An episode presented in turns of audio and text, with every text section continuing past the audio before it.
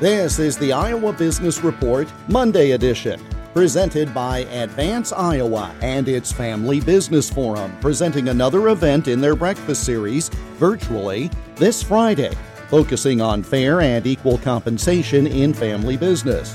To learn more or to register, go to AdvanceIowa.com and click on Family Business Forum.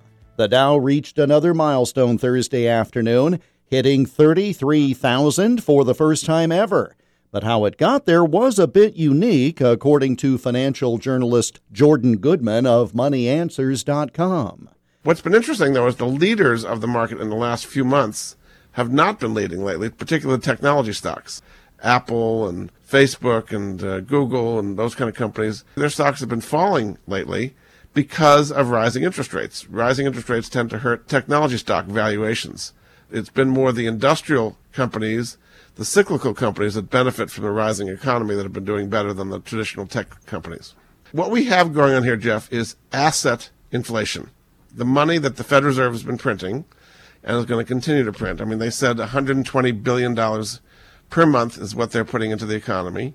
Now, on top of the fiscal stimulus, $1.9 trillion fiscal stimulus bill, which is now signed into law, that's a lot of money flowing through the economy, and not all of it is going to go into building houses and factories. A lot of it's just going to go into the markets, and that's why the markets have been doing so well so far this year. And Jordan Goodman notes that, in addition, the 10-year Treasury rate went over 1.7% for the first time since the pandemic began a year ago. The Iowa Business Report is presented by Advance Iowa, online at advanceiowa.com. I'm Jeff Stein for the Iowa Business Report.